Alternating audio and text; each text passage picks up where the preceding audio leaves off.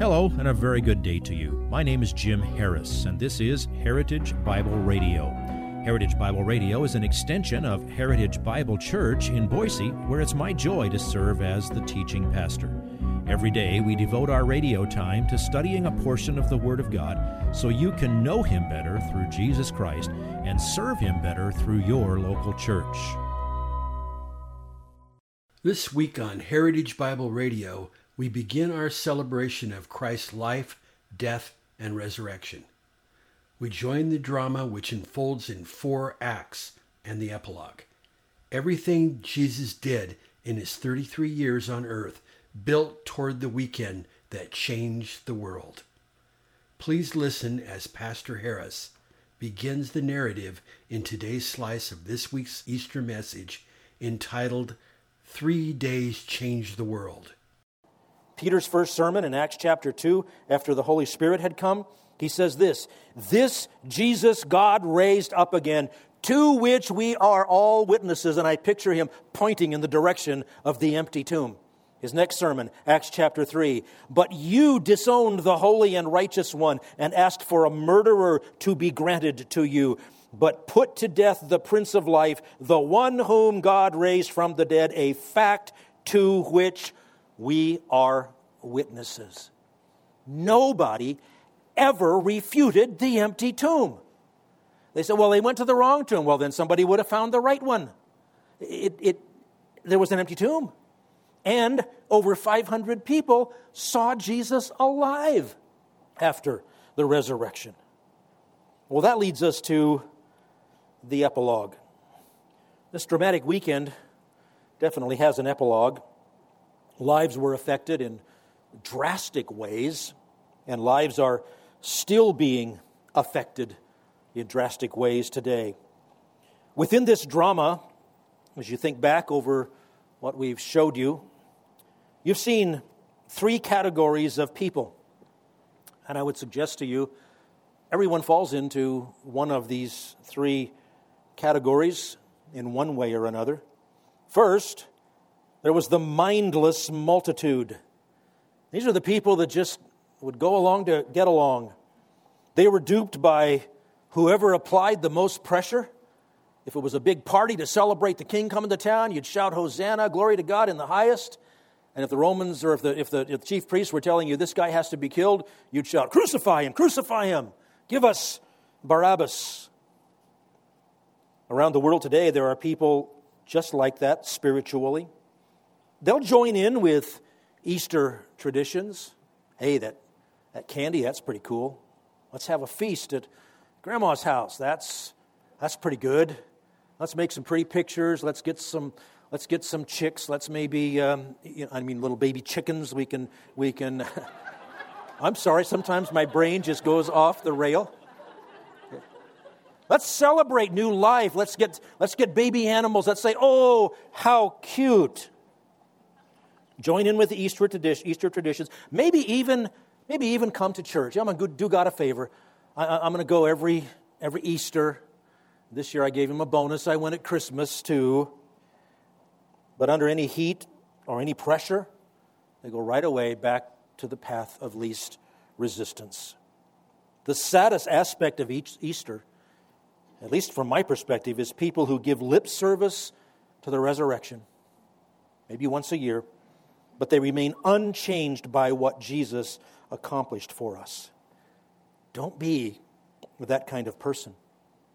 Then there were the really hostile ones, the murderous religious fanatics, so blinded by their egos and their drive to cling to their positions of power, they actually stood up against God's plan, planned the murder of the Savior that he sent.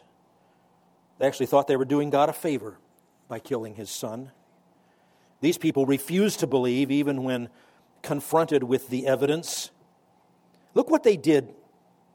Look what we're told about happened with this kind of person when Jesus was alive from the dead. Let's keep reading. Go back to Matthew chapter 28.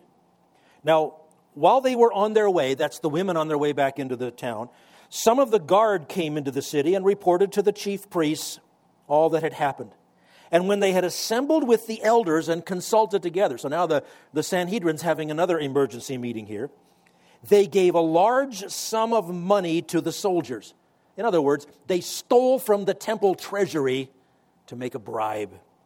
And they said, You are to say, this is the Sanhedrin telling the soldiers who let the dead body escape, you are to say, His disciples came by night and stole him away while we were asleep.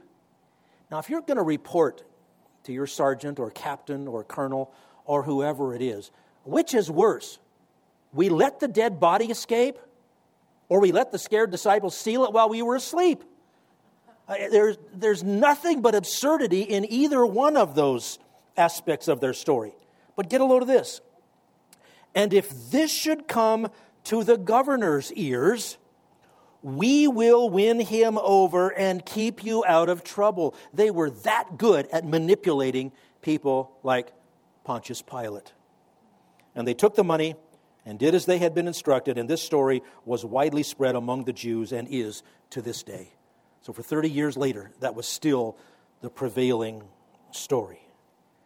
And you know, there are people today, they may not actually kill the Son of God, but there are people in pulpits today who wouldn't want Jesus to be the guest preacher, even if he showed up in person.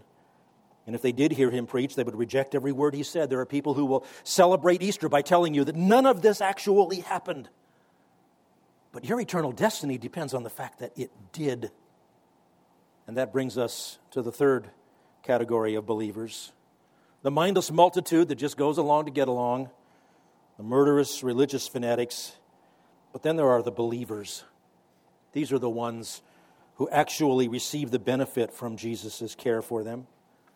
There were the 11 disciples protected by the Roman, from the Roman army by Jesus in the garden, and then Jesus met with them.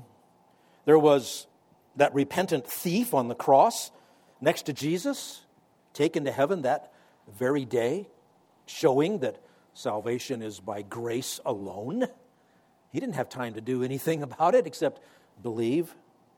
There was Mary, his mother, Jesus' mother, whom he entrusted to his beloved friend and apostle John, who wrote the Gospel of John and four other New Testament books. There were the other women with her, the other Mary, Salome, and even others. There was a special case of Peter who had so spectacularly failed to the point of denying Christ and cursing and saying he never knew him. But then he was wonderfully sought out by Jesus after the resurrection and he was restored.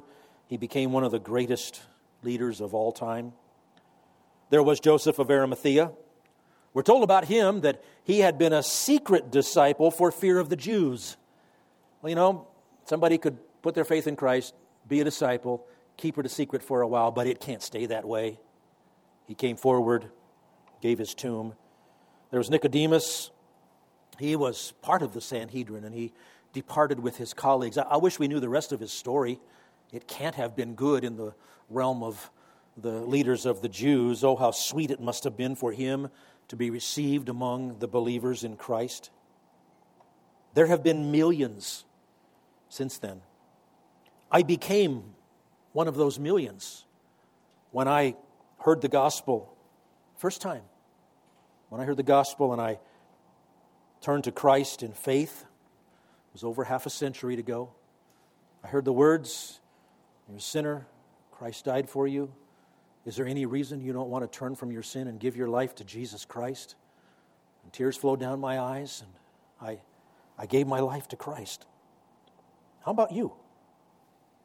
What happened in those three days? It changed the world. Uh, which kind of person are you? Are you taking the path of least resistance, just rolling down the road, going to your next destination? Are you fighting God, clinging to something and not letting go? Or are you falling at the feet of Jesus? Remember when Jesus met with the eleven? This is before he met with them up in Galilee, and actually, one wasn't there. Thomas wasn't there. The other 10 saw Jesus and they said, Thomas, we saw him. He's alive. And Thomas, who always gets called the doubter, I think he was, you know, pretty sharp myself, he said, Hey, look, I, I, I want to see the evidence for myself. I want to see the nail wounds. I want to put my finger where the, where the nails were. And so Jesus allowed for them to all see him again, this time with Thomas present. And uh, it's interesting, Thomas said that when Jesus wasn't there. And then when Jesus is there with them, John chapter 20, verses 28 uh, and, and, and 29, is right after Jesus said, Hey, Thomas, you want to see the holes? Well, how did he know that I said that? Unless, well, he's God. And Thomas answered and said to him, My Lord and my God. That's where Easter needs to lead you.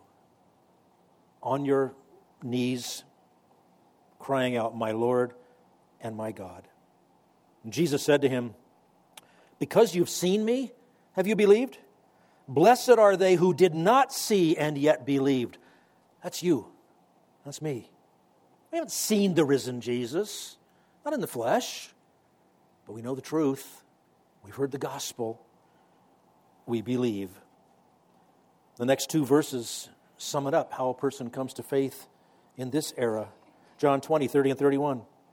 Many other signs, therefore, Jesus also performed in the presence of his disciples. John had majored on seven of them during his gospel. Many other signs, therefore, Jesus also performed in the presence of the disciples, which are not written in this book, but these have been written that you may believe that Jesus is the Christ, the Son of God, and that believing you may have life in his name. No, my friends, I, I'm not the slightest bit bored with doing this or embarrassed about doing this. I don't mind at all talking about the resurrection because it's the exclamation point on the salvific work of Jesus Christ. If you would like this message on compact disc, let me know and we'll send it to you. You'll receive the entire message, not just the portion on today's program. You can order by phone at 353 4036 or by writing to us at 7071 West Emerald, Boise, Idaho 83704, or on the internet at hbc boise.org. Heritage Bible Radio needs your prayers and your financial support. Once again, you can reach us online at hbc boise.org or by telephone at 353 4036 or by writing to us at 7071 West Emerald, Boise, Idaho 83704. And if you need a church home here in the Treasure Valley, I hope you'll visit us any Sunday at 7071 West Emerald. For Heritage Bible Radio, I'm Jim Harris. See you next time. Bye bye.